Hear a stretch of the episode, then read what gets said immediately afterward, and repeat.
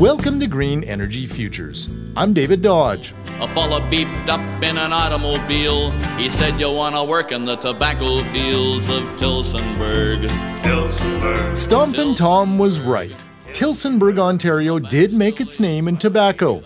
But as the mayor of Tillsonburg, Stephen Molnar, explains, its industries are evolving. Certainly, Tillsonburg has flourished historically on the backs of the agricultural sector, primarily tobacco in the Sand Plains region of the province of Ontario.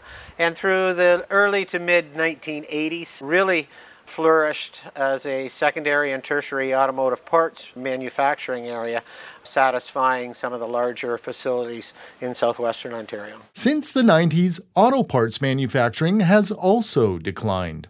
But then, in 2009, Ontario brought in the Green Energy Act and it spurred renewable energy development and manufacturing.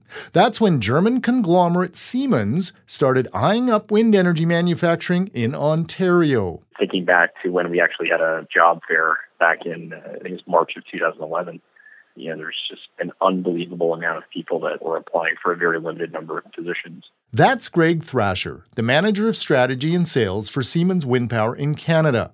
Siemens opened up a wind turbine blade manufacturing plant in a mothballed auto parts factory.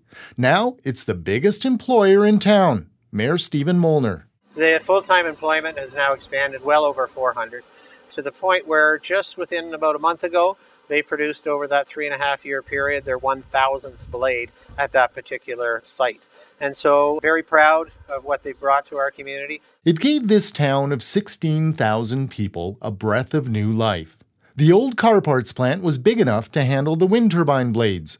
These things are huge. Siemens builds 49 and 55 meter blades that weigh between 9 and 12 tons each. We got a tour from Nels Kelter.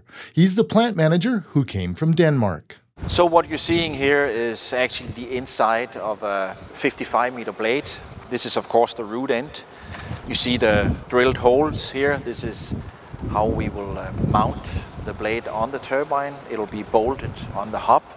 If you look further in, you can see a beam going through the middle of the blade to make it more stiff.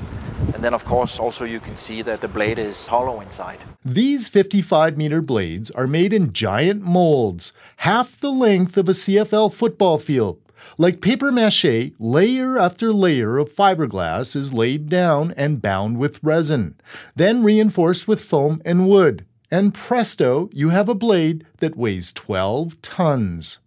New to many of us in Canada, for Nels, this is all old hat. Well, you know, where I come from in Denmark, we've had wind power for the last 50 years. It's just a normal part of the way we think with renewable energy. When I'm back in my garden at home, no matter where I look, I see a spinning turbine. So to me, it's not something uh, that's extraordinary. It's just a, uh, another kind of, uh, of job, I would say. The 55 meter blades that Nels is making go on a 100 meter tall 3 megawatt wind turbine that produces enough energy for 600 homes. That's it for this week. Head to greenenergyfutures.ca to see photos and watch our video tour of the Siemens Tillsonburg plant. For Green Energy Futures, I'm David Dodge. Hey, Tom, you ever been to Tillsonburg? Tillsonburg? My back still aches when I hear that word.